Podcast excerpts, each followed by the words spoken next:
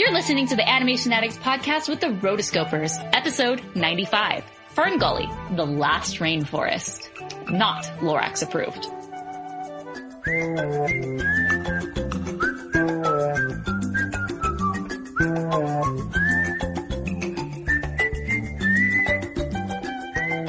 Welcome to the Animation Addicts podcast with the Rotoscopers. Disney, DreamWorks, Pixar, Don Bluth, and everything in between. We're your hosts, Morgan Stradling, Chelsea Robson, and Mason Smith. Say hello, everyone. Hello, everyone. Perfect. I fell for that. so for those of you who are new to our show, the Animation Addicts podcast is a show about animated films. We are devoted and we are obsessed with the world of animation.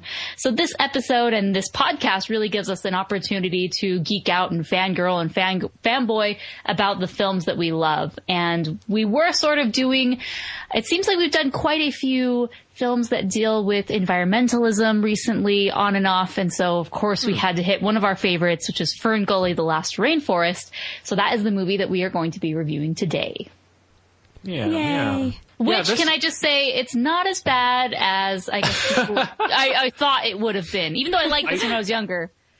You Well, after our after like our discussion on Once Upon a Forest, like I wonder if some of our listeners were like, you know, all excited to hear what I had to say about this film. Be like, oh, Mason's gonna hate this film because he's Mason.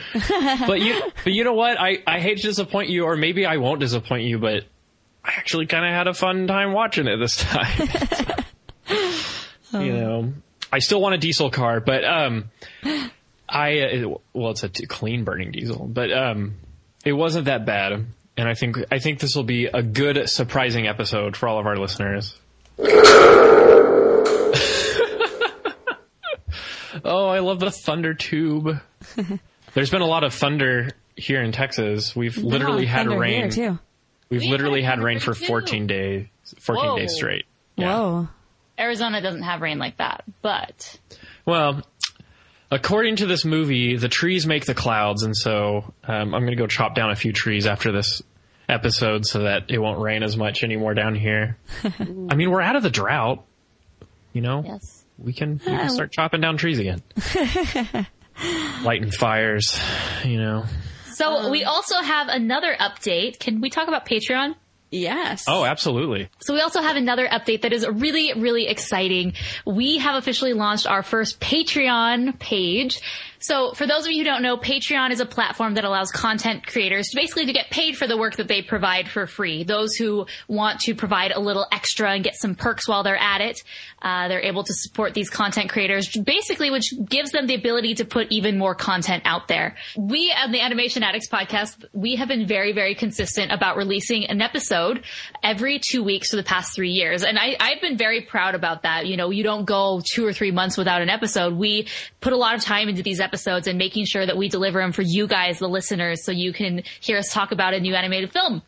Um, but we haven't been able to go weekly and we haven't been able to, you know, do this news show that we've been talking about. And with Patreon, this allows us to get compensated for the time that we're putting into the podcast and which will also allow us to do even more podcasts for you guys. Uh, it's really, really awesome. I'm a patron myself of a different podcast. And basically the reason I'm a, a patron of that podcast is if that podcast went away, my life would just, it'd be very sad. so I just donate certain amount a month and I'm very happy. I, I have lots of perks that, that happen. And with the Rotoscopers uh, Patreon, there are, are tons of perks that we are giving for supporting us at different levels. We have a patron only Facebook group, so that way you can interact with us, the hosts, and the other patrons, and just you know get to know the community that much more. We have monthly call-in shows where you guys can call in and ask us anything, and we can just it's basically like a free-form show where we can just talk and nerdy couch discuss and all sorts of things. And then you know there are even more perks um, as you donate at a higher and higher level. We're just doing a monthly contribution level instead of per episode because some of our goals is once we reach a certain level per month, we're going to start releasing on a weekly basis. We're going to start doing a news show. So all that information is at rotoscopers.com slash Patreon or rotoscopers.com slash patron. Uh, and you can check it all out. We have an awesome video that the three of us worked on explaining Patreon a little more. I'm just so excited about this. What are you guys? Oh, I'm so excited. Yeah, well, you'll see in our, our Patreon pitch video that um, you get to see us like you know like in our houses, like hanging, like walking around and in our natural element. And uh, basically, what this Patreon like subscription will do is bring you like closer to us. If you can't get enough of me, Morgan, and Chelsea, then this Patreon is really for you because you're going to get even more content than normal. It's it's not that the podcast or the or our you know our YouTube videos or the site is going to change at all. Like we're still going to have our presence there, but if you want even more rotoscopers, then uh, we invite you to participate in our in as a patron of the rotoscopers. Absolutely. And it's still free. Everything that we're doing now is still going to be free. This is an obligation for, you know, the show to continue. It's for those who just want a few extra perks and, and want to see the show grow ultimately. So on that note, let's jump into our nerdy couch discussion.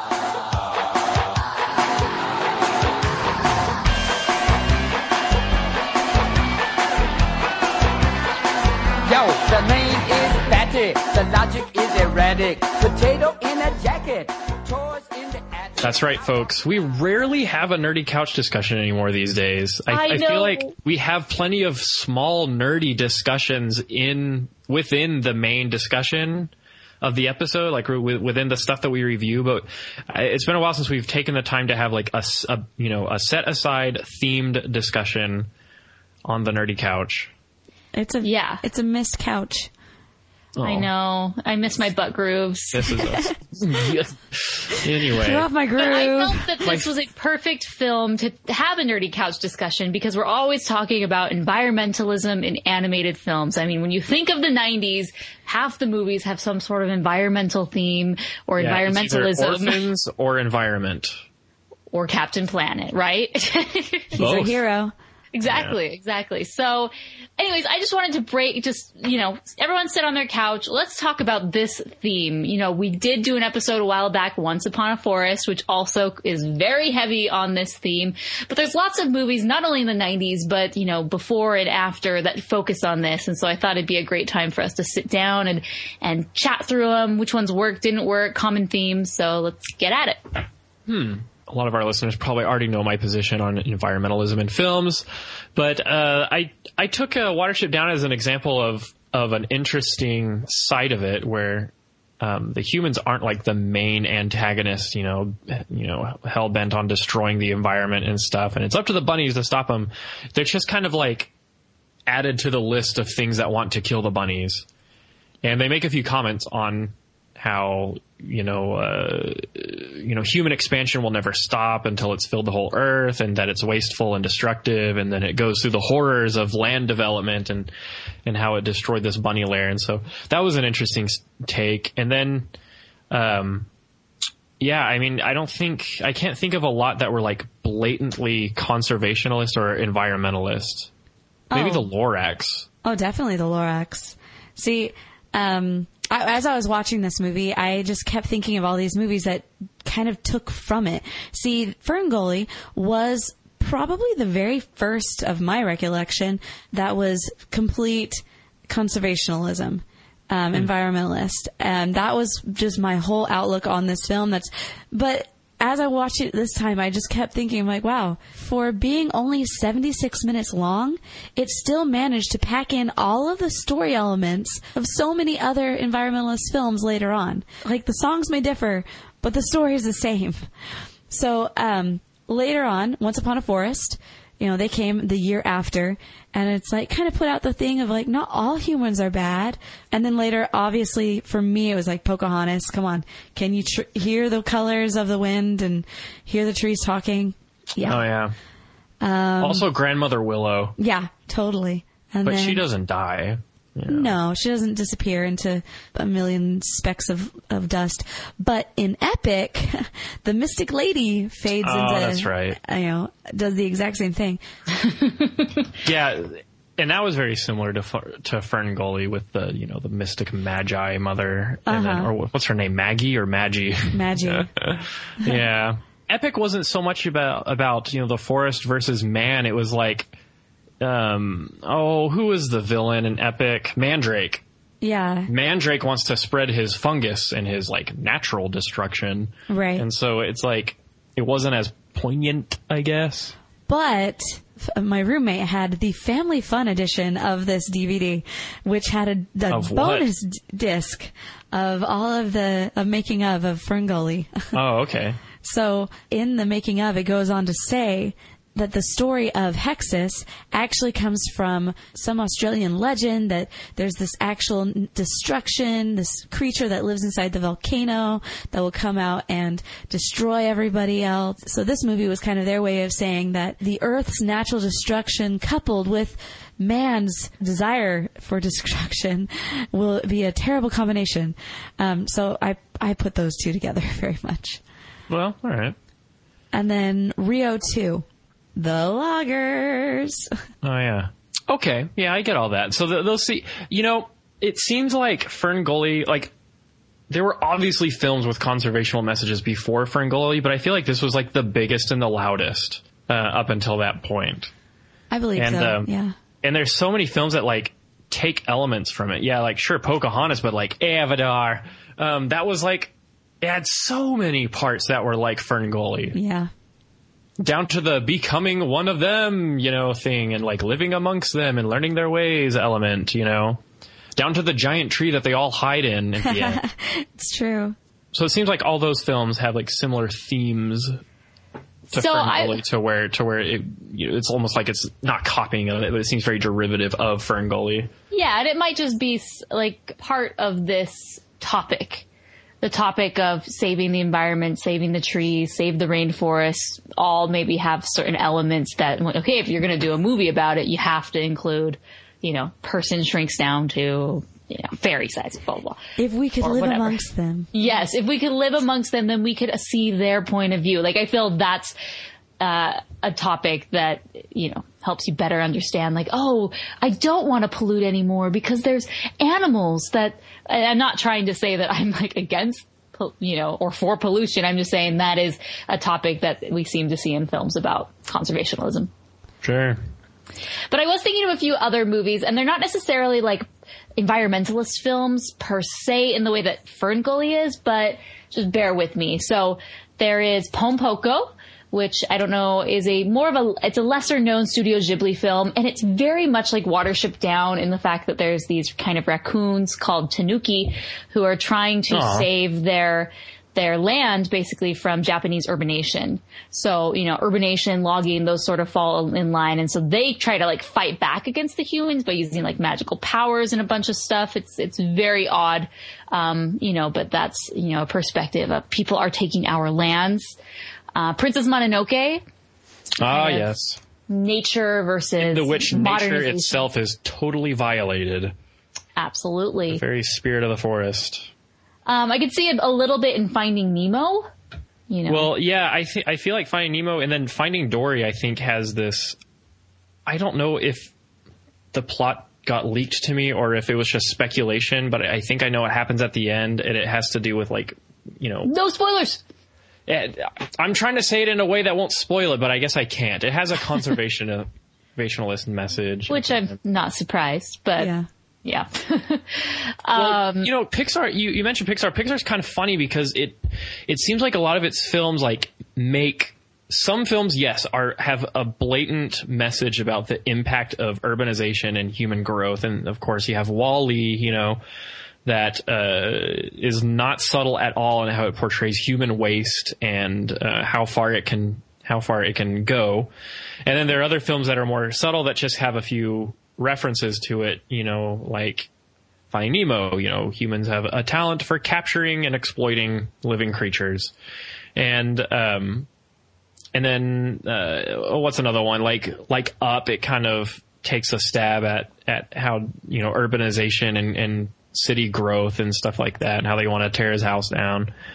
and then, uh, and then there's Cars that just has no, no references at all to saving the environment. They're all gasoline cars. Well, no, there's in Cars too. there's the fact that they're moving to the electric car or like this alternative form of energy, you know, and it's all against big oil because the Oh, global right. villainous big oil ring is the one that, you know, is getting all, the broken money. down uh, all the broken down Fiats are the bad cars that want want to Yeah. keep their oil money. Yep, yep. I forgot about that element. I just remember explosions. Yeah, so it's very green. That that movie, when you think of it, it's very like pro green, pro you know, you know, new ways of finding energy and whatnot. Which is kind of what these movies in the early '90s were. Just we have a different talking point. You know, we can talk about green, we can talk about new energy, whatnot. Electric cars. I don't think that was something that was really uh, progressed too much back in the '90s.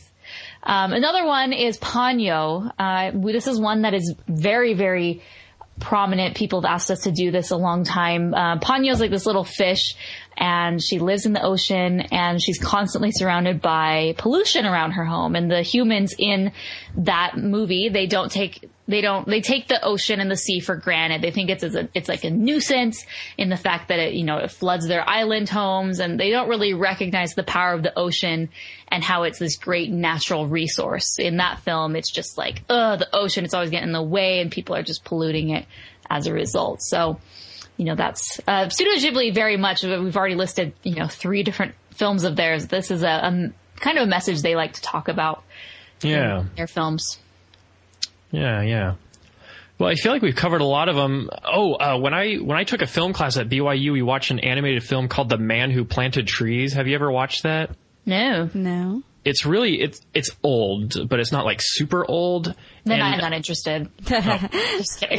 I don't know. And the, the whole the whole film's animated, but it's animated uh, with uh, it has a very painterly quality. In fact, I, I I think that every frame was literally hand painted, and it's a I forget the story, but um, it's about a man who planted trees, and it it talks it, it obviously has some sort of like. Uh, kind of spiritual metaphor behind the planting of the trees and stuff like that, but I, I do remember that. And then there was a, a Lorax back in the day, like before they made the CG one. Mm. Yeah. Nice. So why do you think we've seen so many of these animated films that are focused on this topic? Do you feel that is it because animated films and films in general kind of give someone a platform to talk about their message, or is it just because it was a hot button topic at the time? Like, why so many? Well, as far as a hot button topic, I don't think there'll be a time when environmentalism will ever not be a hot button topic. I think it's, uh, you know, a sentiment in, in our society that is here to stay. But, um, I think you were right when you said, um, that animation as a storytelling medium is, can, is definitely a platform for exploring and addressing issues and views that are important in the world today. And, um, I'm just going to say, I think it has a lot to do with the fact that it goes to kids, or at least people think of it as something to kids. And so Right. they like want to start people young thinking about these things, thinking about how, you know, we need to not pollute the earth and how, thinking about how we need to plant seeds and mystical ladies fade into nothing every once in a while. And, you know, these things we need to think, think about of the fairies, Don't- kids. Don't kill the fairies. Yeah, think of the fairies. Well, Why don't have unicorns anymore? Hello. Exactly. I think that I think that's a really good point, Chelsea, because for better or worse, um, like kids are susceptible to messages, you know, in an, in a cart in a cartoon film. Like it can be done, and in as much as producers still believe that animation is a is a kids medium. Um, it can be used to to propagate certain views, uh, viewpoints, and calls to action. And um, you know, of course, it's up to the parents whether they agree or disagree with it. I haven't really come across an animated film that was like blatantly, like totally opposite of my views. Some of them were just annoying by how obnoxious they were. And that's really that's really my beef with the whole thing. Like honestly, I don't have my views are not contrary to what a lot of these thi- a lot of these movies want to share. But for me, it was it's almost like I just get annoyed with the fact that it's just the same plot elements over and over. And I just feel like, come on, it's the easy way out. You're okay. I'm sorry. It's the loggers. Yep. The loggers are the one that at the end, they're, it's like, you know, the butler, the butler, the butler always done it. Well, yeah. The, how is this different from any other type of, you know, film? You know, a horror film. There's always these stereotypical elements that, or a romance film. You know, they're they're going to fall So for each always, other. the Then bad guy's always the guy with the mustache. Yeah, exactly. Yeah. There's all these things in films that we're always going to see, and within this, you know, subset of films being environmental films, I think there's just certain elements that you have to hit because you necessarily Yeah. you want to hit them, or they just will help you share your story a little more. Well, I don't if know. We want It's to dive, if we want to dive more into the the theme or like the element of like the villain in these films with a you know a conservationist message, I think like the slide rule of tolerance for Mason is whether or not they completely vilify mankind by default Yeah. as as inherently destructive, wasteful, selfish, lazy creatures, or if they separate the careless and the neglectful ones who are poor stewards of the earth uh, versus the ones who um, strive to maintain some sort of balance or give back to the earth after it has been taken away from. The way I see it, the earth is a resource. There's no reason you shouldn't do your best to replenish that resource yourself for future generations after using the resource. And so, contrary to what I thought coming into this this viewing, this was like the second time I'd watched Ferngully in my life. The first time being when I was like four or five. Um, I felt like it struck. I, I felt like it was pretty. I felt like myself as a Homo sapien. I was well represented in the film. and um, I guess I'll talk about that when we get to it in the in the film. But I thought this was a good discussion because I think we've what we've discovered is that there are varying degrees of how in your face the environmentalist message is. Maybe and I'd that's like an, I'd like, like. a I'd like a message I'd like a moral like this in an animated film to supplement my own thinking and my own ideology, not necessarily replace it. And I don't want I don't want the same for my children, no matter what the message is. Yes, this harkens back to Chelsea. I believe it was episode two when we were talking about Lorax, the news that they were making this movie, the Lorax. and Lorax she said- she's like, I just, I don't like it when a moral is being spoon fed to me. Like, she's like, don't get me wrong. I like trees. I do. I love trees. But I just okay. don't want you to force feed the idea that I need to love and plant trees, right? Am I right, Chelsea? You're totally And I think right. that goes exactly with what Mason said. You know, with these films, yes, it's great to have a message. That's the whole point of telling a story is because you have something you want to share, an idea, a thought, an ideology. However, when it's so in your face, it comes off very, uh, uh, just a bit dis- not disgusting. Oh Contrived. That's not the word. Just seems- it just seems contrived. Because then I can't. I feel like you are forcing something on me and I can't just enjoy the film and then make my own opinions based on what you've presented. It's, it's sort of like documentaries that are so one-sided. I almost don't want to watch them because I'm like, well, I know you're leaving a lot out. Right. So that. What that's if, how, what if Michael Moore made an animated film? but you know, on the flip side, if they made an animated film about how Texas is the greatest place on earth, then yes, I would be fine with it, no matter how in your face it was. So that, that's There you kind of it, the, ladies that's kind of the thing with the with us. And there you go. Just beyond your dreams, there is a secret world where every sound is a song, every tree a home, and humans exist only in fairy tales. Until now. Are you really a human? Last time I checked, This is a tale of a magical place where high-flying creatures I'm blind! Oh, no! I can see! It's a miracle! will reach deep into your heart. I'm Zak. I'm Crysta. 20th Century Fox invites you to witness the wonder. This is so incredible! Spread the word How can you live without trees? and plant the seed to save a place called Fern Gully, the last rainforest.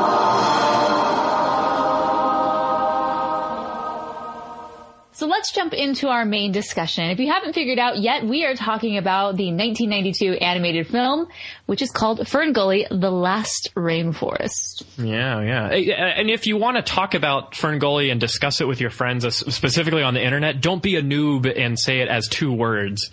Ferngully is all one word, you know? Yeah. Like when Boom. Harry Potter's like, diagonally. How do you say diagonally? That's what I thought. But yeah. And also the last rainforest. Can we talk about that? Apparently this film is set in an alternate universe where there's but one rainforest left on Earth. Yeah, I was going to talk about that because I'm like, mm, even in the 90s, there were plenty of rainforests left.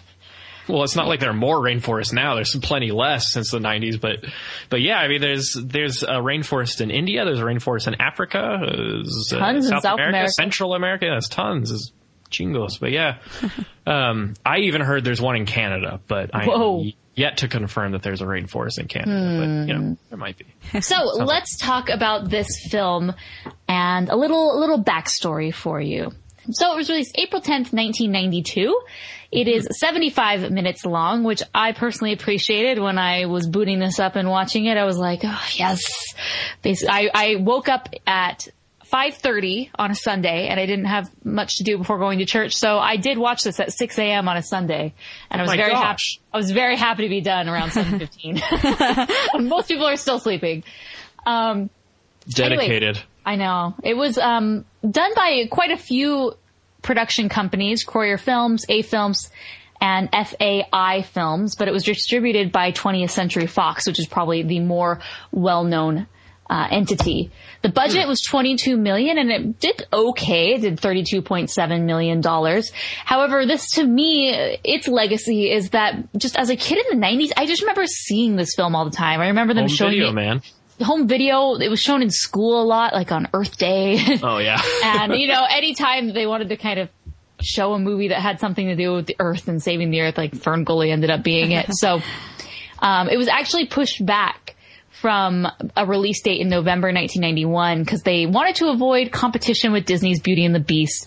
Now, if you don't remember, this is also good an issue. This is an issue that uh, our friend Don Bluth faced with his movie Rock-a-Doodle, um, and so it ended up competing head to head with Rock-a-Doodle, the poor, the poor thing. but I know. The Duke Direct- didn't hit the roof until much later. So, and, and lastly, uh, directed by Bill Kroyer, obviously of Kroyer Films, which I'm interested to see. What did they do? Did they do anything else other than that? Oh, actually, uh, they did a few little things here and there. They did mostly title animation sequences. For example, Honey, I Shrunk the Kids, Christmas Vacation, Jetsons movie. Um, they also did a few things in the early 90s, some additional animation for the Thief and the Cobbler, which makes me really sad Oh. because Oh, They then should that not makes have him been- the enemy. yes, yes, that is not Richard Williams. Uh, with that, we're not going to talk Warrior films Doom anymore. you. Doom on you. They did. they did do Bobby's World though. Oh, I that- that kid's appreciate voice that. freaks me out. You know what's Talk about interesting about this film? They actually started out, Kroyer Films actually started out as kind of like, you know, real effects. They just started out doing mostly commercials. Um, and then these two guys from Australia walked in and they just said, hey, we want to make a movie and we'll front it if you make it. And they're like, uh, okay, why not? And so Science, dollar signs, dollar signs. right?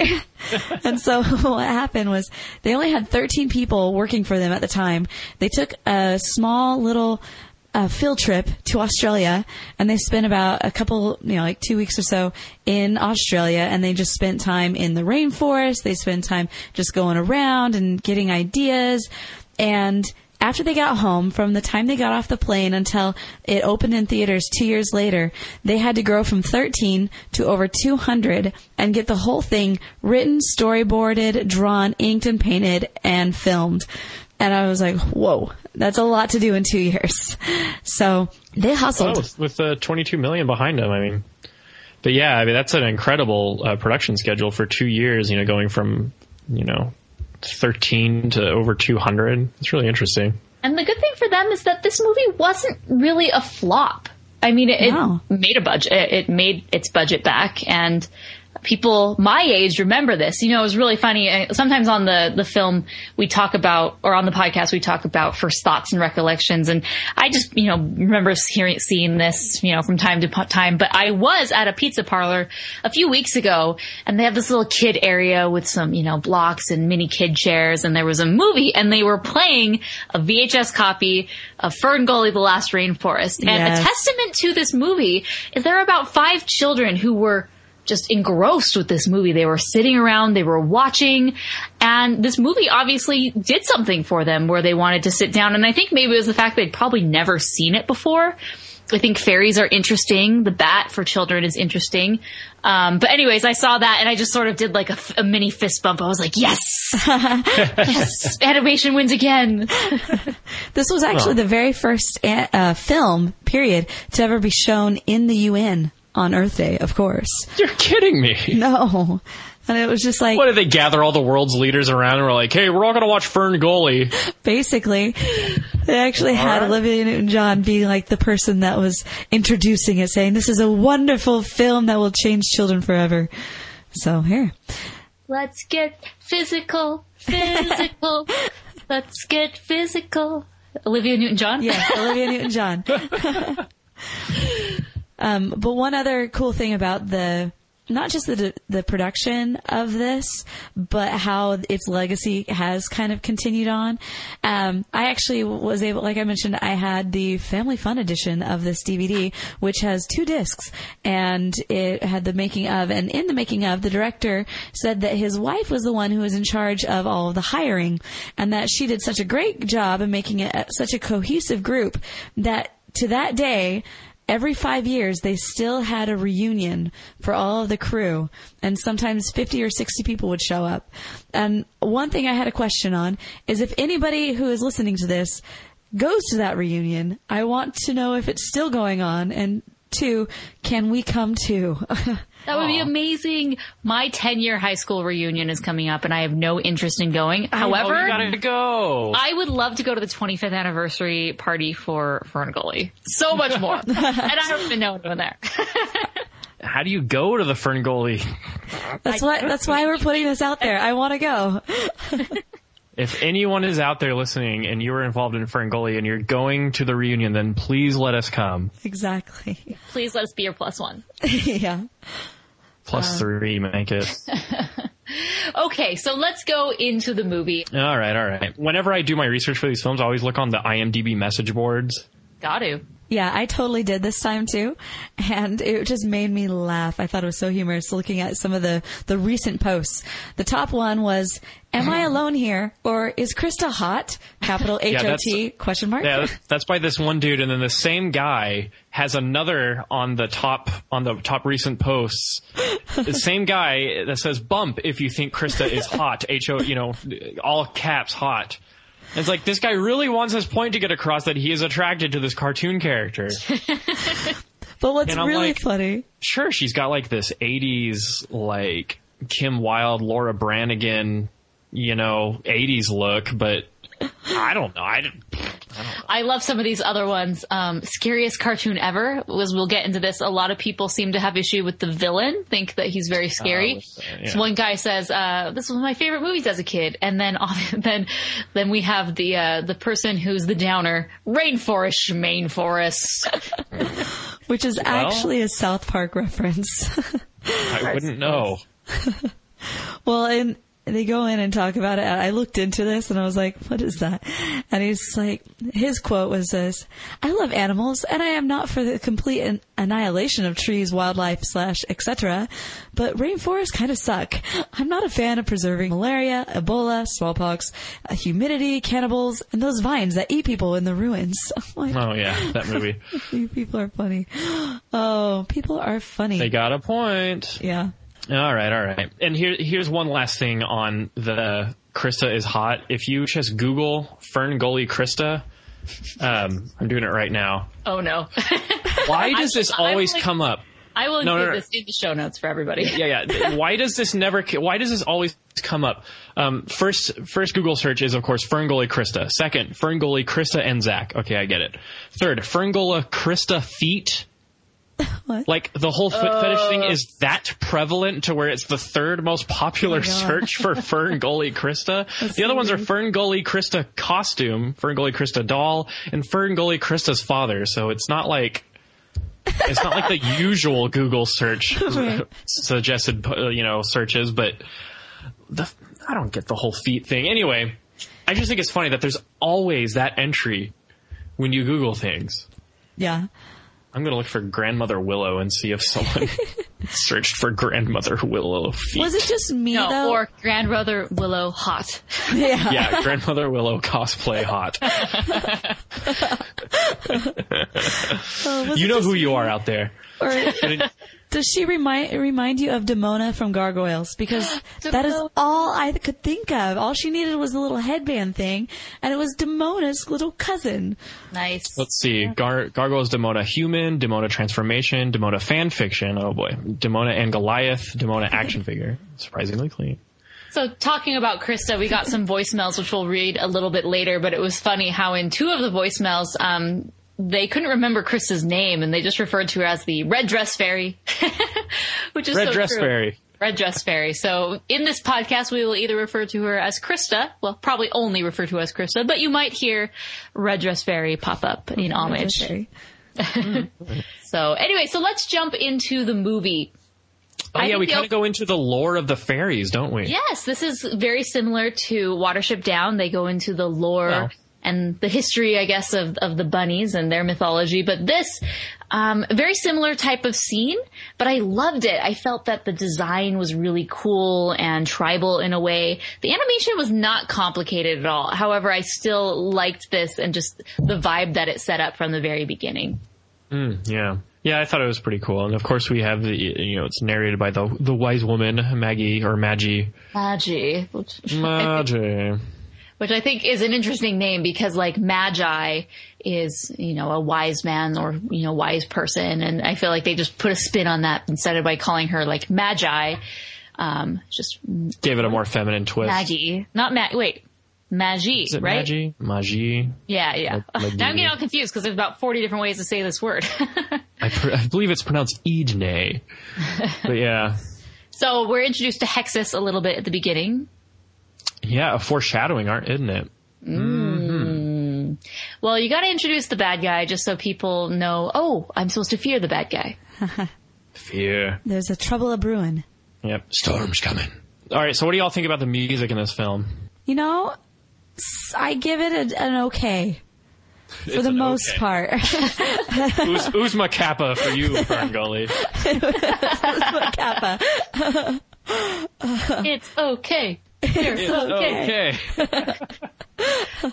The score was actually done by Alan Silvestri, who was, which he's actually famous for another Forrest movie, Forrest Gump.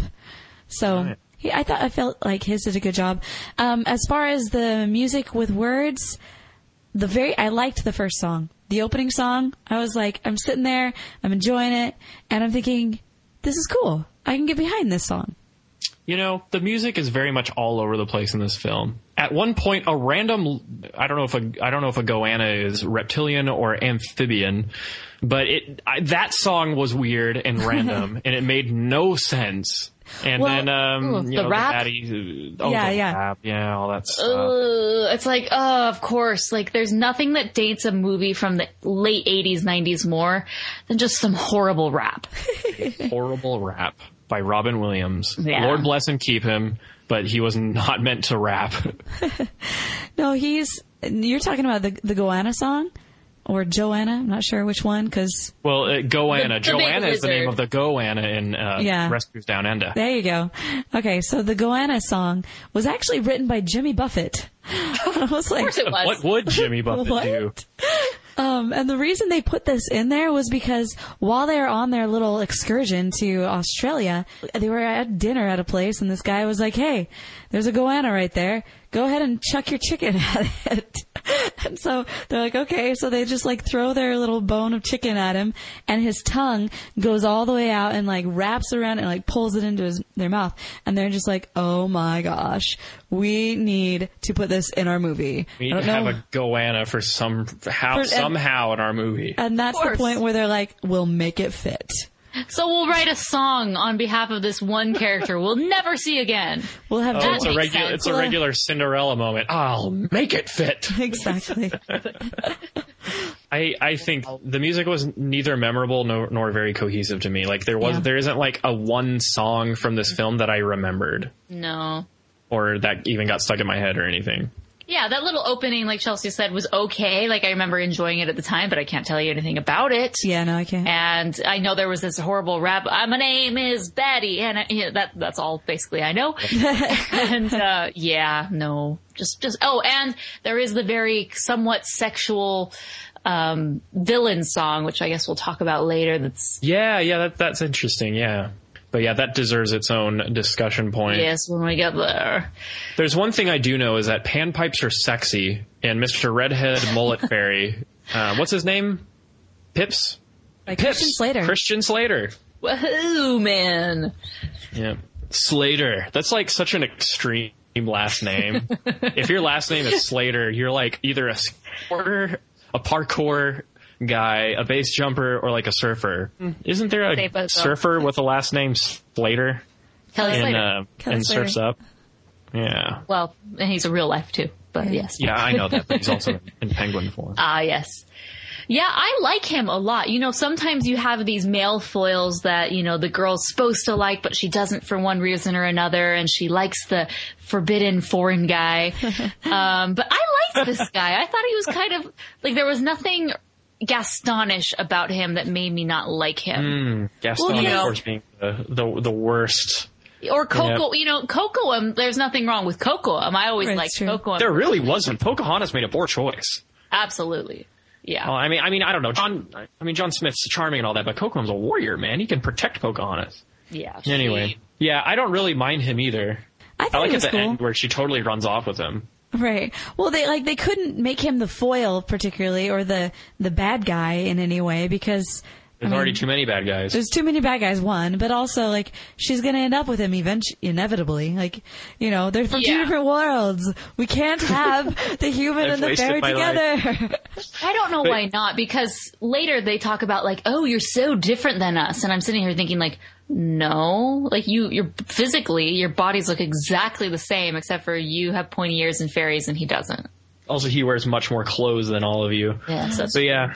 Well, one thing I one thing I do disapprove of Spectre is his choice of friends to run along, run around with. They're like, who are these guys? They don't even look like fairies. no, yeah, and they're not even like real fairies because they ha- they don't have wings and they have to f- fly around on these beetles.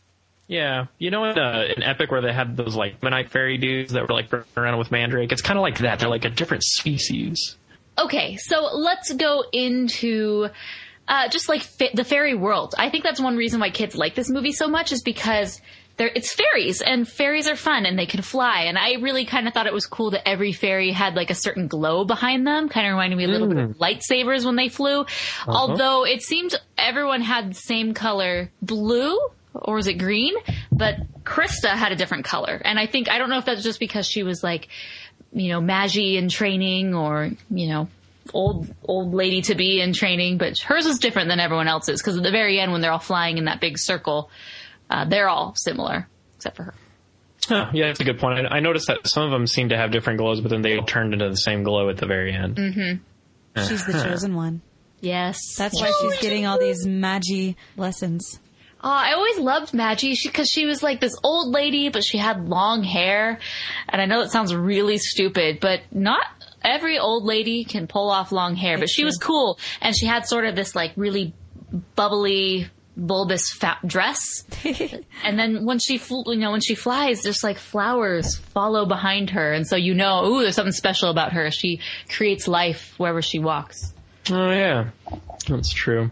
Uh, at least they're realistic about animals killing other animals, because when she goes above the canopy, the hawk almost kills her. Yeah. Well, I think it is interesting that she's, uh, never been above the canopy before. I mean, She's never been above the surface. She's never been.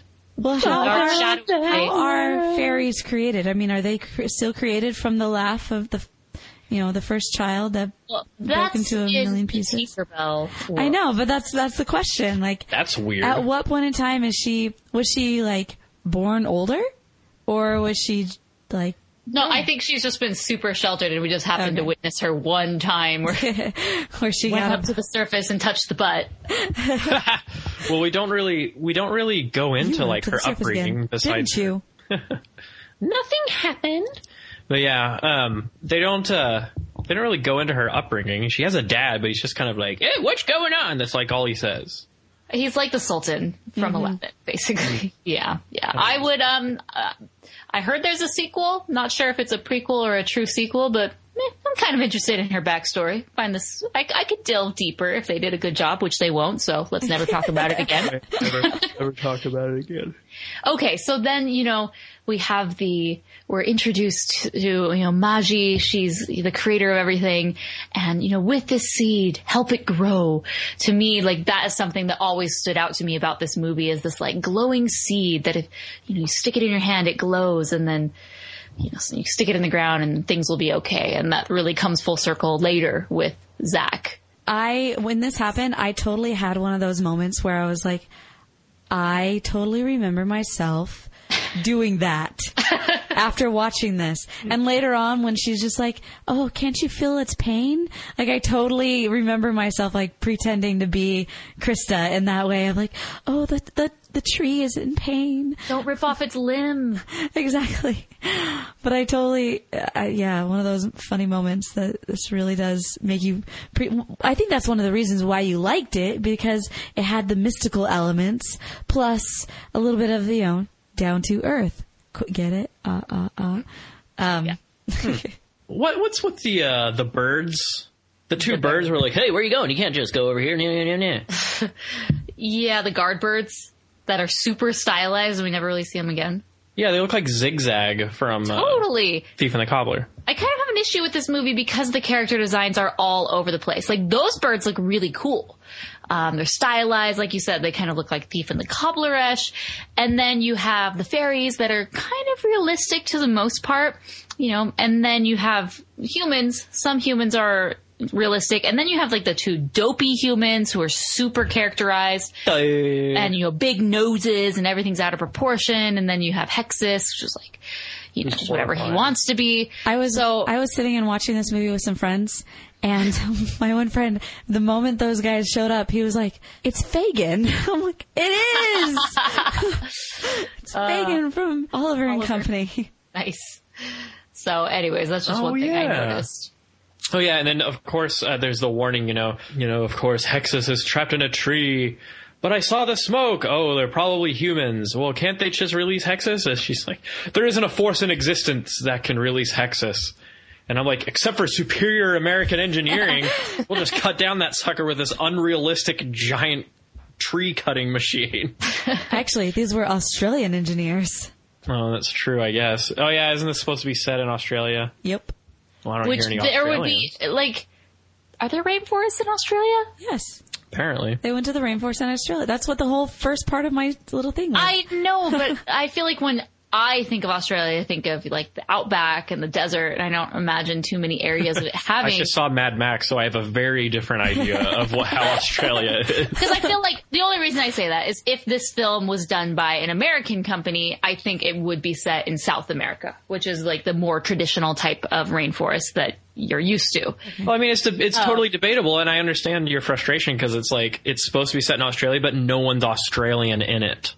N- Yes, that's Apparently, these are thing. American contractors. Yeah, all the voice actors are totally American. You know, even Zak. Why we I, I understand Well, the fairies having different accents. hold but- Australia to cut down trees is beyond me. Yeah. he is no, he is Australian though. On his little work permit, it but says he doesn't speak like he is. I know, but I'm just saying, like he's like 16 and He's six. he's 16. That's what it says. Aren't they all 16? Yeah, yeah, that's the magical age. Okay, so incoming Batty. My name is Batty, did it? That's all I know. This was Robin Williams. It was actually his very first time playing an animated character, and oh, the things that came for him after. yeah, the good thing he got this out of his system. I mean, he was able to wet his feet and, and figure it out, but uh, good thing this didn't ruin his career. Because it maybe potentially could, but it's Robin freaking Williams, so like nothing really could have ruined his career because he's amazing. And, you know, this just led him to probably his best or, you know, one of his best animated roles, which is the genie. Um, but so close together. This came out in 1992. Aladdin came out, uh, 1992. So, I mean, these were probably filmed at the same time, but, um, it's just interesting. I, I love with with Batty. I, I never realized like as he's just talking, you know, fast talking, he's spattering all these things that he's overheard while at the lab.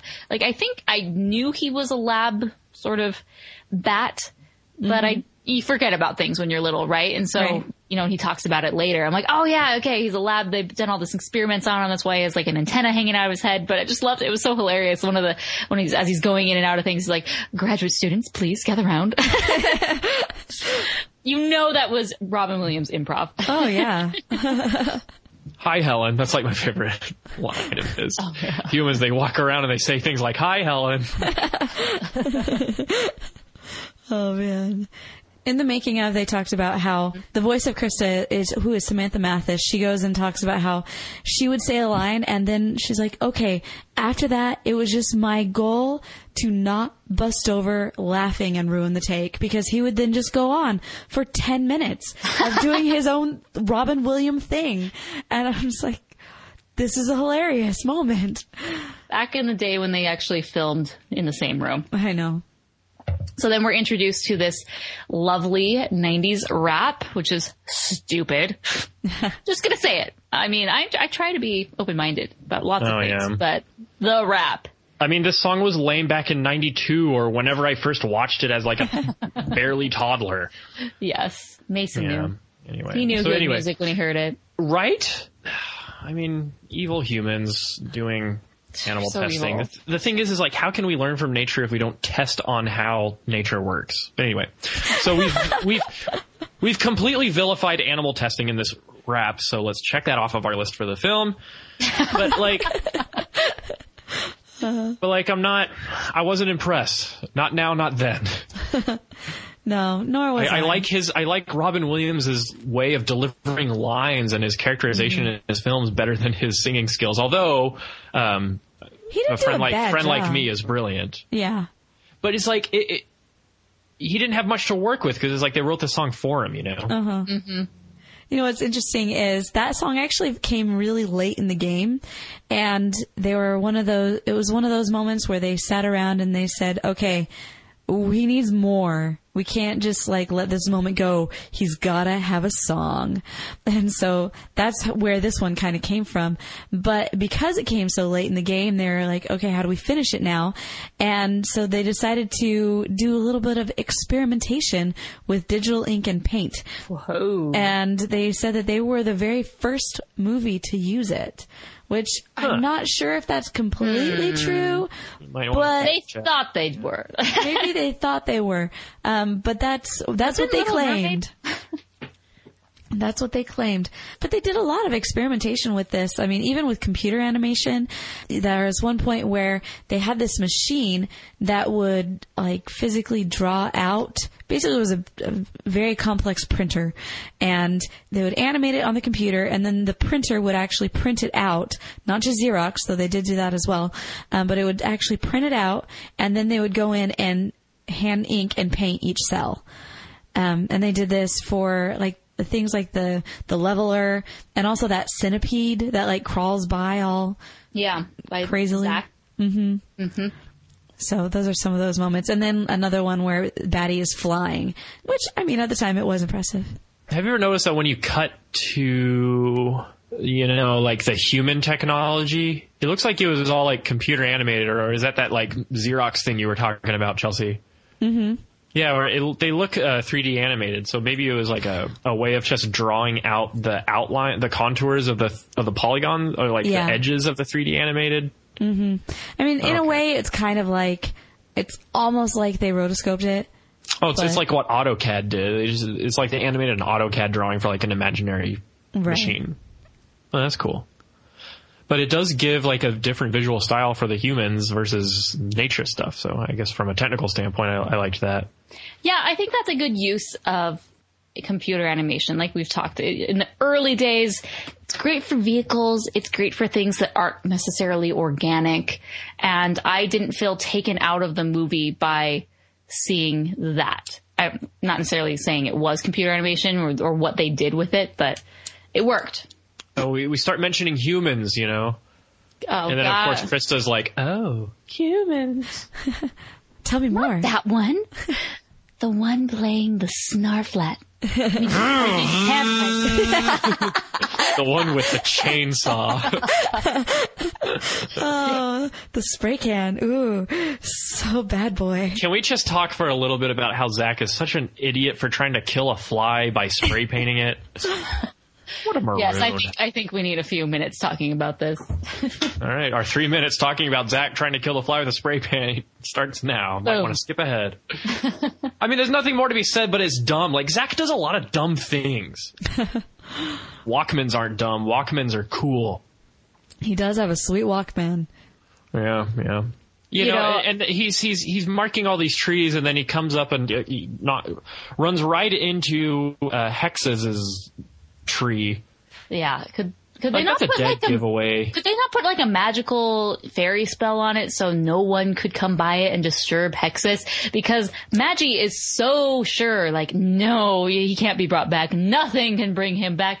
Well, could you at least have put like a Harry Potter esque force field around it so no one could do that? Or you're good. It's, oh, no one's ever going to go 20 miles down the way and find him. Never.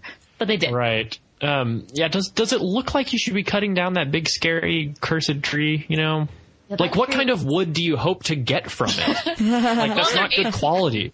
They're able to get some pretty decent sized, you know, two by fours out of it. So suppose. Yeah. Those aren't very smart contractors, but you, you know, a lot of waste. That's not that's not lean.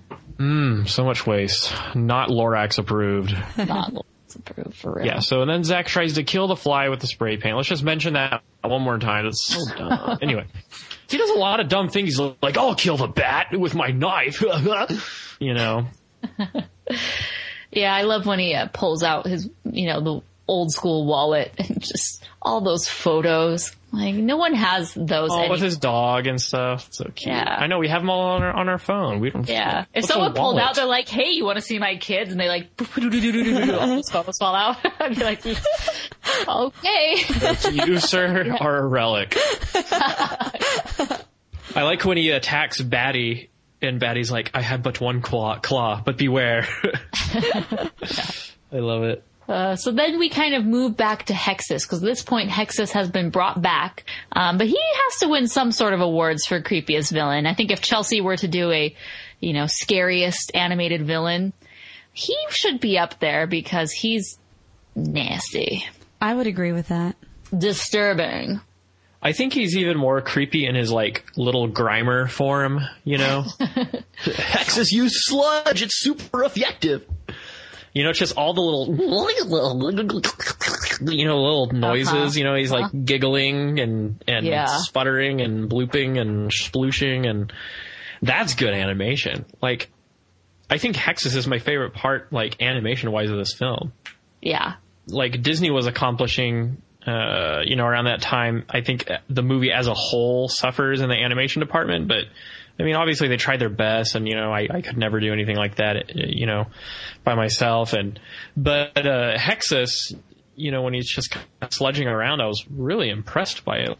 Like, it pretty cool effects. Mm-hmm. I don't know if I like him as much in his second form when he's just it's like kind of a goo guy. Ooh, I kind of like um, him.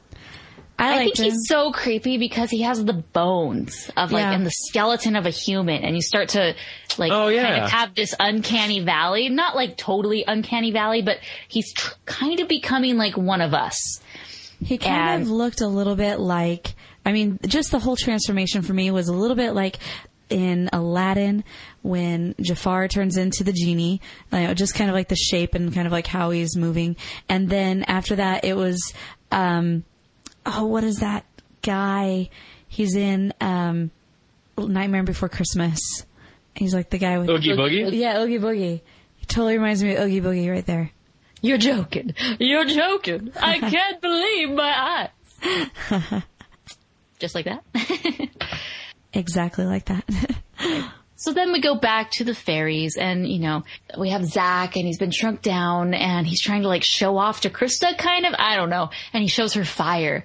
And like, really? You're telling me she's never seen fire before? She lives in a rainforest. I'm pretty sure there's been occasional, you know, little fire outbreaks here and there. Uh, so either she's super sheltered or only humans have access to this apparently. Apparently.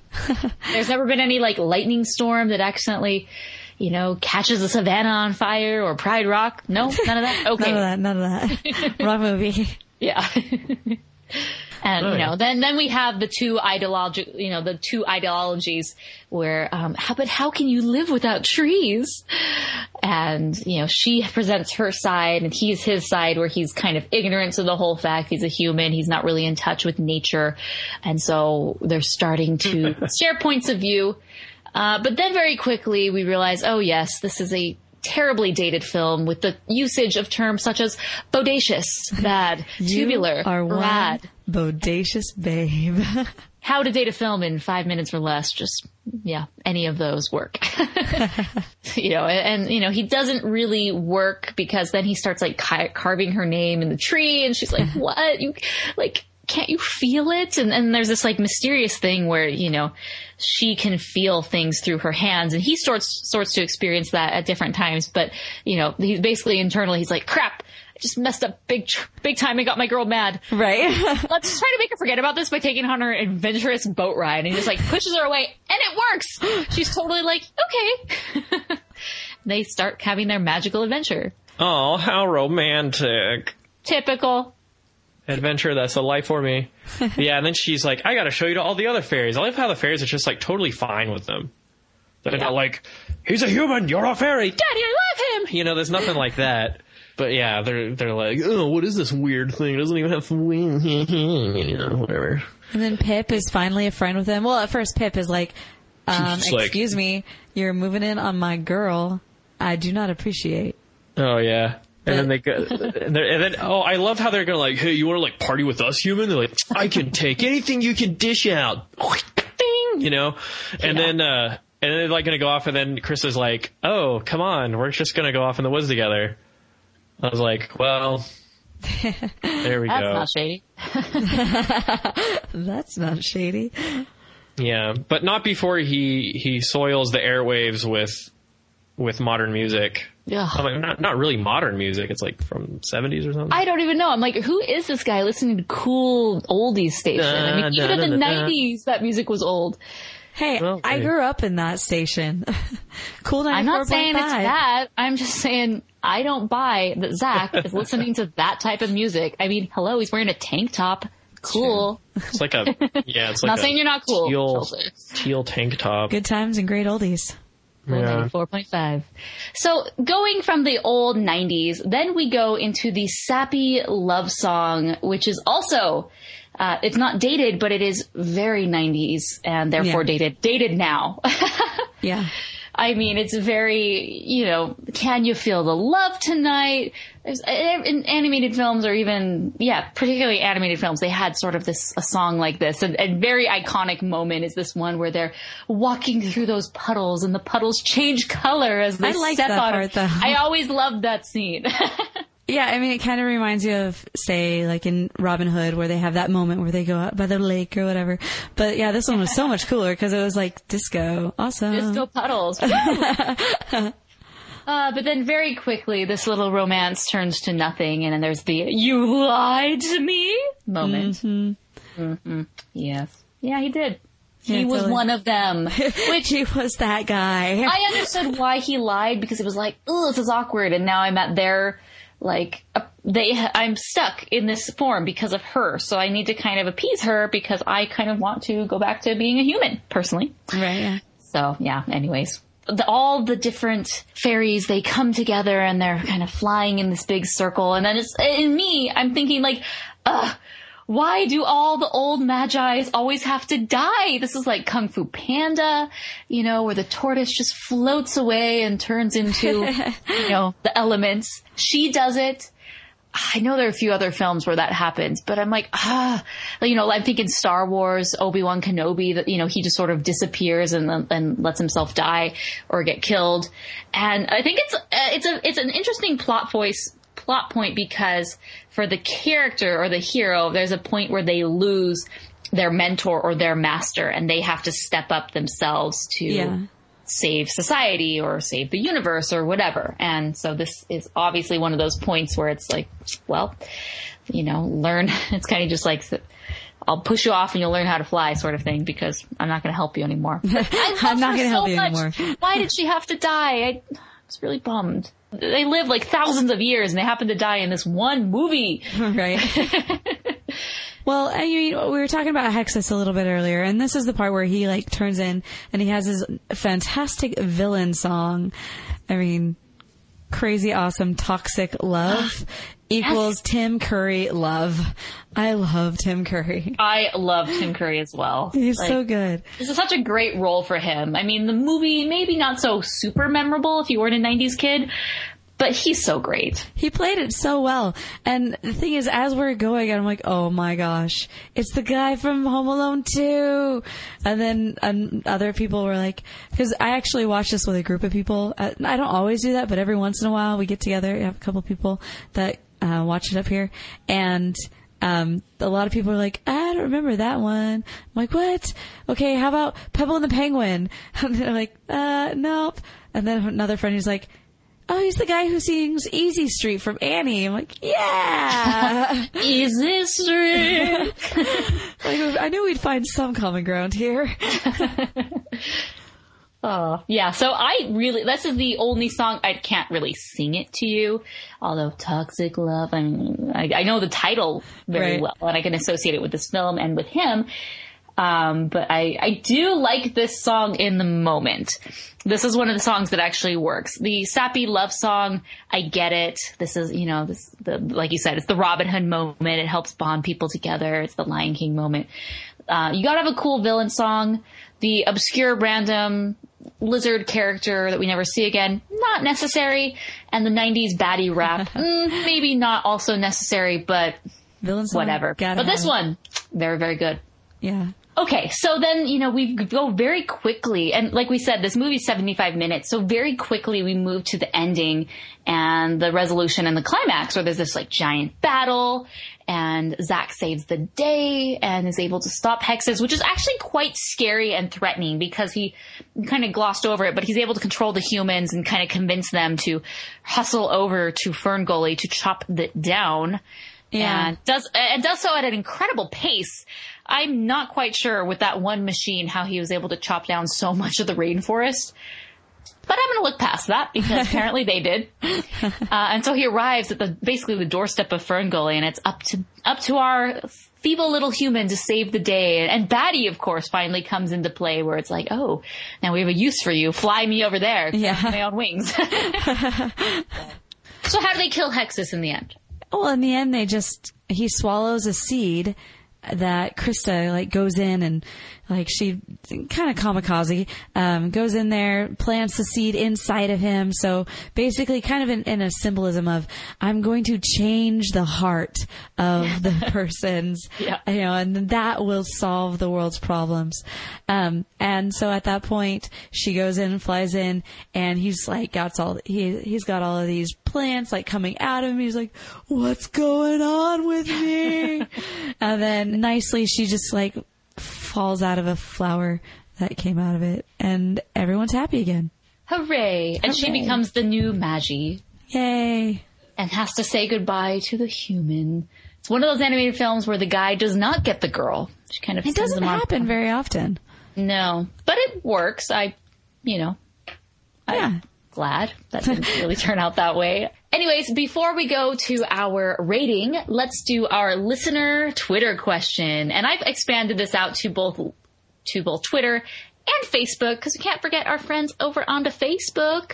so we asked the question, why do you love or not love Ferngully the Last Rainforest? Daniel C says, it was a movie that the teacher would play when we studied biology slash Earth Day in grade school. It was terrible, he says. Um, Matt Chi says, lived in a logging town for a while. A teacher showed this to the class and it caused a poop storm. Kids' parents were loggers. In my day, they'd show the Lorax for the same purpose. I didn't grow up in a logging town, but San Francisco, we were cool with it, meaning the Lorax. Catherine B says, I haven't seen the movie in like 11 years, but I do remember it being really funny. I don't love the creepy smoke slash oil monster though. Melissa Kumro says, I would watch it, watch it at school for any reason. It's honestly a great movie with a solid storyline. Our last one, Maxfield S says, it's the epitome of 90s kish. Also, Tim Curry. So love that. And then a few of our responses from Facebook. He says, Matt G says, I remember feeling disappointed that Batty wasn't in it more. Uh, that's about the long and short of it. I guess I'll have to revisit sometime to see if I like the animation or music story, music choices. Dang guys, 1992 feels so long ago now. Don't even Shot- remind us. Chat Lashat says, I enjoyed the characters, songs, and visuals as a kid. But even the seven year old me felt insulted after watching it. I was annoyed that every human character in the film is an ignorant, selfish jerk or a mustache twirling villain. Remember the loggers who inexplicably enjoy cutting down trees? I mean, come on! While the forest dwellers are portrayed as beautiful, interesting, and morally superior. I couldn't swallow this heavy-handed tripe even as a child, and I even remember being left with a dislike of the fairies because of it. Something about the way the fairies pride themselves in being better than us humans, while at the same time passionately hating us and hysterically fearing us, made me kind of wish that they all would just go extinct. You know, that is a rant which I can I can hang my hat on. I mean, very very good points. Thanks, Chat. Um, another Matthew says it's just a commercial for environmentalists. Carly says, I love that Robin Williams in, was in it, but that's pretty much it. Hmm. I'm, I'm feeling a trend. Animation wise, it's not too bad. It's actually pretty nice at some points, and others, eh. Story wise, it's also eh. Not a huge fan of environmentalist movies. I think it does give the message across to kids though. But when looking back as older, it's pretty cheesy. Overall, it's okay. It's a good flick to watch on Netflix when you're bored. Yeah, good point. So it seems like the common theme is, eh, I remember watching it as a kid, possibly at school, but I find it interesting that other people sort of feel the same way as we do about the environmentalist message. That I think while we do enjoy saving the earth, there's, it can be too much at times. Um, so yeah. Anyways, so with all that said, what would you rate this film? All right, so I thought I would not like this movie a lot more than I did, and I actually kind of enjoyed it. Like they had some cool stuff, and Hexxus really brought it together for me as as a crazy cool villain. And they did some kind of cool things with the animation, and so I didn't. I, I I felt like this was a good film with an environmentalist message, in that it talked more about a balance of maintaining, you know, like restoring nature versus taking from it. So I will give it three stars. Yeah, does that sound all right? All right, three stars. Take it or leave it. It's about all I can do. And uh, I mean, this wasn't as bad as the film as I thought it would be. I guess. Um, I'm, you know, Mason gave it the three. I'm thinking I'm not able to give it that much. I think two and a half for me. I mean, it was, it was watchable for sure, but it's not something that I'm like, I want to watch it again. Yay! You know? So that's where I'm at. Um, I would give it, man, hmm, three stars. To be honest, like I don't hate this movie. I actually somewhat enjoyed it. Like when we were saying that we were going to do this movie, um, I, I didn't go into this being like, oh, I gotta watch Fern Gully. Great. It's not really what I'm into. Um, so, and, and like I said, the plot is actually pretty good. I like how tight it is. It doesn't go off in too many weird ways. Yes, we do have, you know, a side character who's a bit goofy, maybe not necessary. I understand why he's there, but you know, it's mostly just Crysta, um, Zak, and then Hexxus, and everything else kind of revolves around that, and it's pretty streamlined and to the point. So, since I didn't really hate watching it this time around, I'm just gonna give three stars. All right.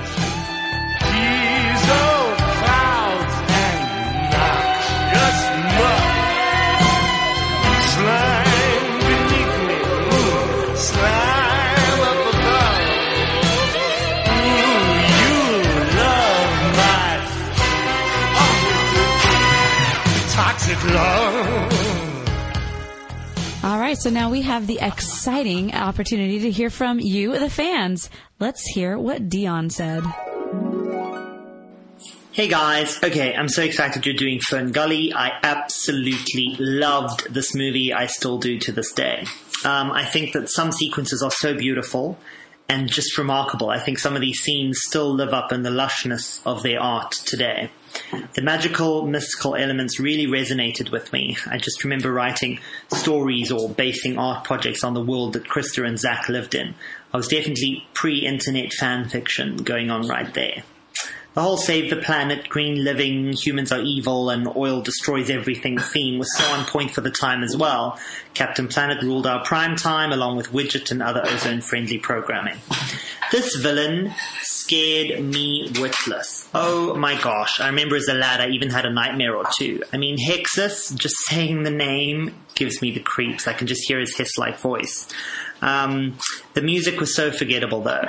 This is definitely no Ashman or Menken collaboration, and I think that the lack of good music contributed to this not standing the test of time.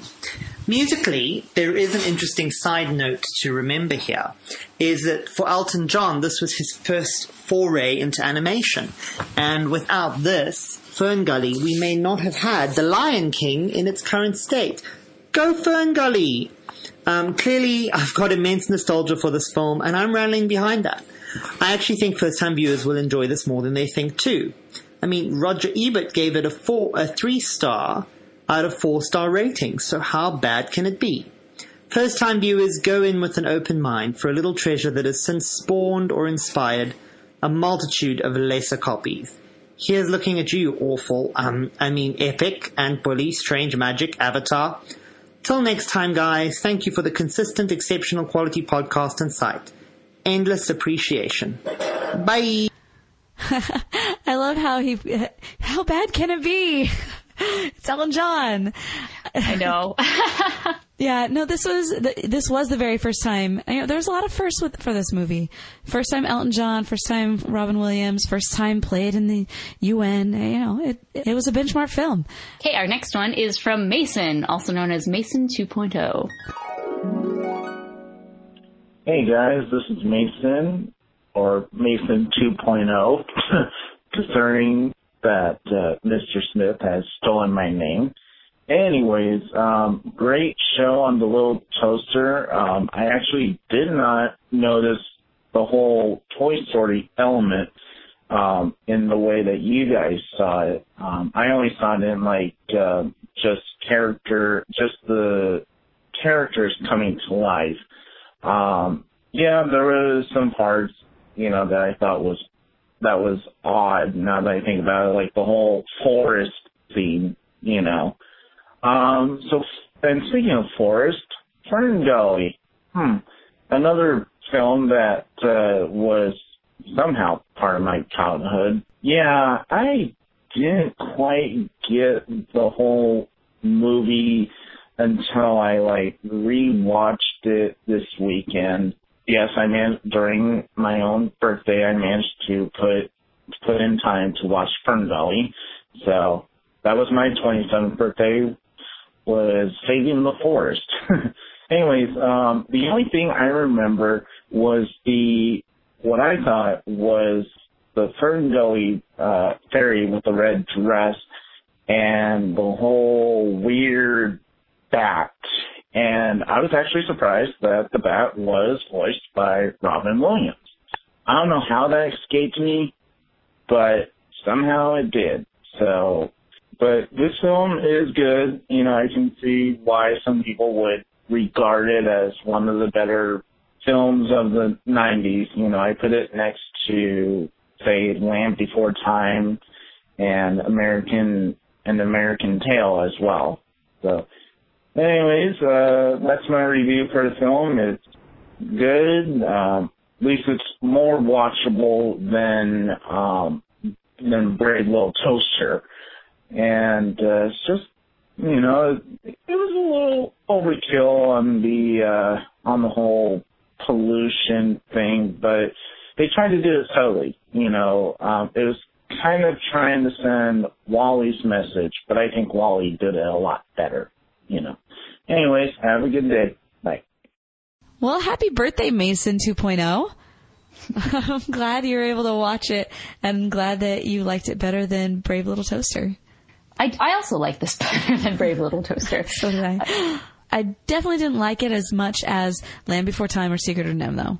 So that's oh, no. where I differ. No, those are an upper echelon from this. Mm-hmm. Okay, next one is from Sarah. Hello, Rhoda Scoopers. Got cold. It's me, Sarah. Um, I'm here to leave my review for the Fern Gully podcast. Um, I'm still in the process of rewatching this one. So far, um, yeah, the Brave Toaster was a lot better than this. um, I, I like the villain and Batty, but not really anything else.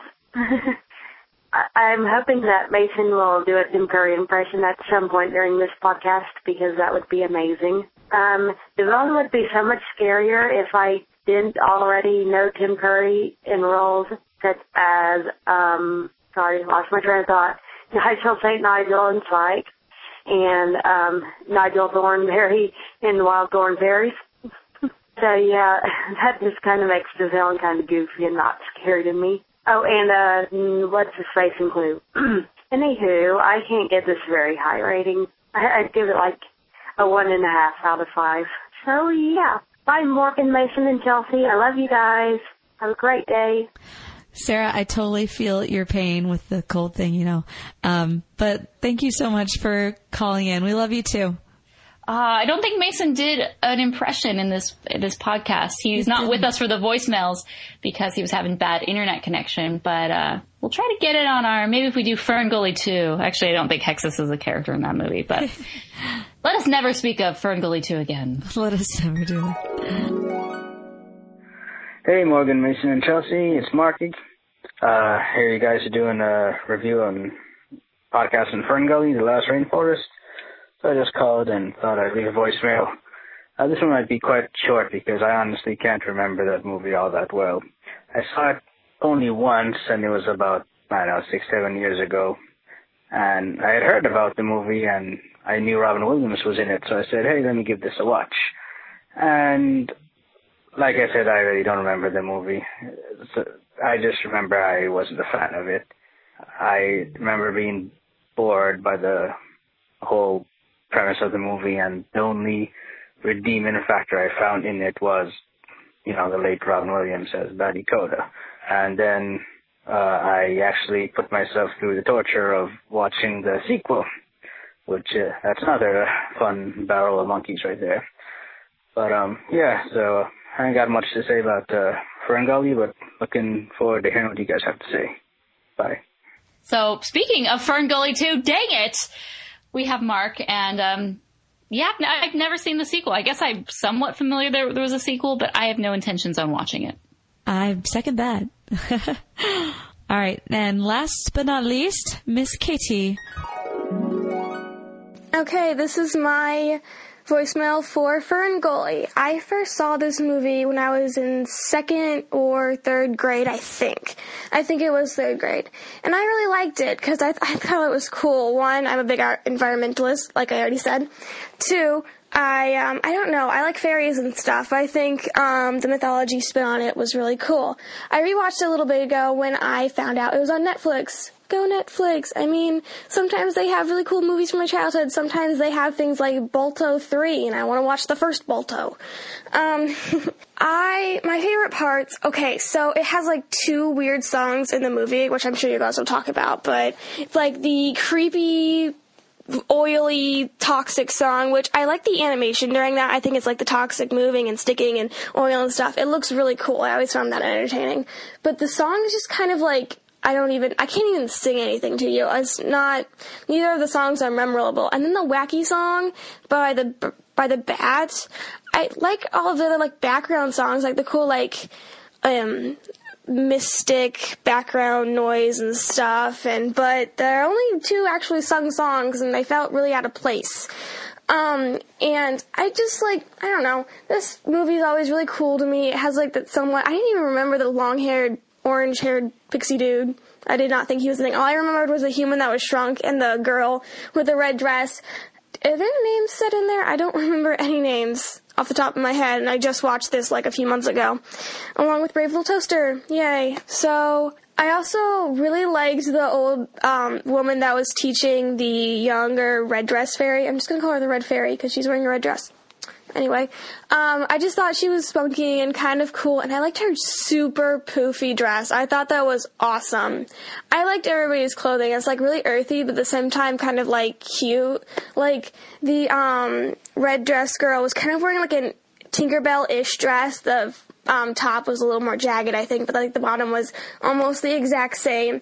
And then um, I liked the water scene where she was walking on water and stuff. And the most scene I remember vividly from the third slash second grade viewing was like when the guy was walking down the stream and he put his hand on the tree and he actually felt it. I'm just like, yes, he gets it. He understands the meaning of being nice to the earth. I think it's very important for people to realize that we are killing this earth and I do not like logging. That's bad. And um, by the way, I do not think um, they pinned all of the um, all of the blame on humans in this one. Like I think you said in the Once Upon a Forest episode. I think it was just that there's this like evil spirit of pollution and bad stuff that kind of took over their vehicle, and the humans were just kind of collateral damage. They're just like, oh, this is our job. We're doing it. Oh my gosh, something bad happened. We need to stop. We're wrecking things. No, get out and I, they tried to fix it the best they could. So you guys are awesome, and I have a quick request for you guys. Mason, you are to hate me, but I want you guys to do My Little Pony Friendship is, Friendship is Magic Equestria Girls. Yes, and Mason, I do request you be there. I think that would be awesome. Love you guys podcast. You're hilarious. Bye.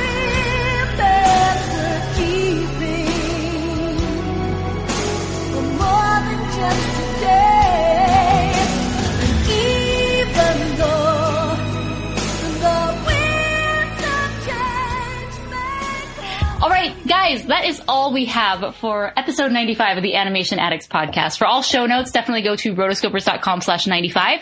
That's where you can find links to buy the soundtrack, to rent the movie if you don't have Netflix or Amazon Prime.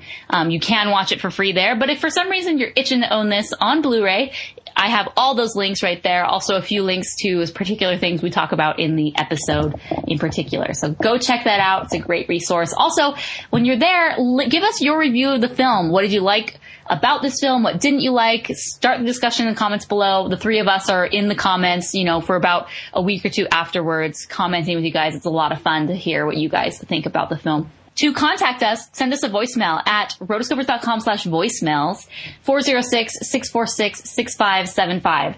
That's where you can give us reviews of upcoming films that we're going to do and uh, try to keep them short. We have about a two limit, two minute limit, so try to keep it about that two minute mark. So that way we can include so many because I'm so happy we're getting so many more voicemails now, which is great. So yeah, give us a call. And of course, the newest thing, which I am so excited about, is Patreon.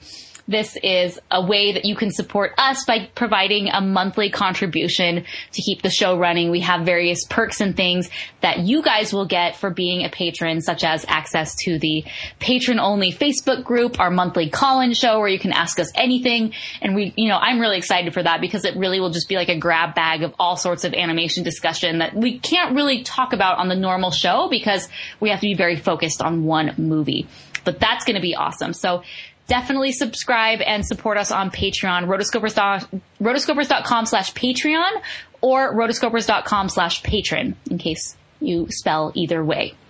You could also support us by using our Amazon affiliate links, rotoscopers.com slash Amazon. We also have some international links. Our friends at Canada can also use rotoscopers.com slash CA.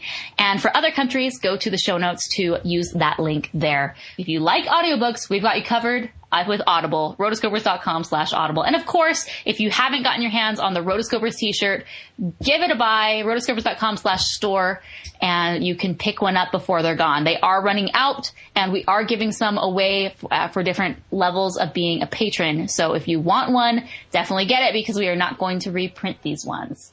Anyway, uh, subscribe to us on iTunes. Leave us a review. We love when you leave us a review. So thank you, thank you, thank you to those who have. It's an easy way to support the show. And yada, yada, yada. I mean, you guys hear this every single time I say the same stuff. Social media, Morgan Stradling, Mason, SMTX, and Chelsea Robson. Boom. Yay. That's it. So people have suggested that we keep our calendar on the front page of the website. A lot of people like to look at that because it gives people chance to watch the film in advance. So if you don't know what I'm talking about, if you go to rotoscopers.com and scroll all the way down to the bottom, that's where I have a list of upcoming films. So we're going to do Simpsons movie next and then Peter Pan after that. So I'll have links where you can rent or buy the film so you can keep up.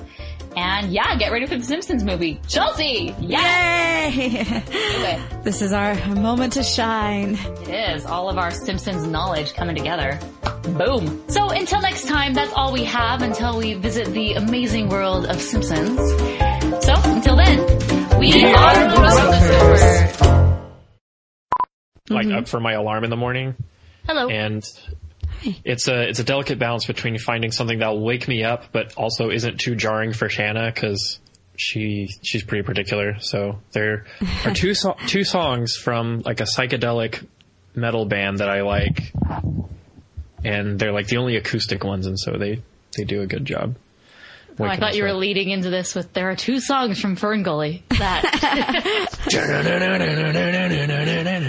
Humans. They should do like a hard rock version of Toxic Love. Toxic Love. significant amount of rain for May. Like it, honestly, it feels like San Diego right now, which Really? we should be Oh. in the hundreds and you know getting to the point where you're like, oh, summer. Now I'm like, Arizona. summer, land perpetual nice. summer. Yeah. oh, it like the whole weather changed over here, and I've never had a problem with allergies, but this year, holy mackerel, it killed me. So like for two, three days, I completely lost my voice, and it's still like barely coming back, and I have this horrible cough still. But I'm like, man, I got a question, Chelsea. what? So you're going to Berkeley, right? Right? I mean, most awesome music school ever. Are you like allowed to lose your voice if you're at Berklee? like, do they dr- do they like kick you out of class if I like- hope not. they're 'Cause like I'm- Miss Robson, your voice is not in pristine condition? See, what's funny is like I, everybody who goes to Berklee goes with an instrument, and so I'm going as voice as my instrument. I'm like, It's like your wand. it is. It's very powerful and mystical. I'm, I'm guessing you're bringing your guitar.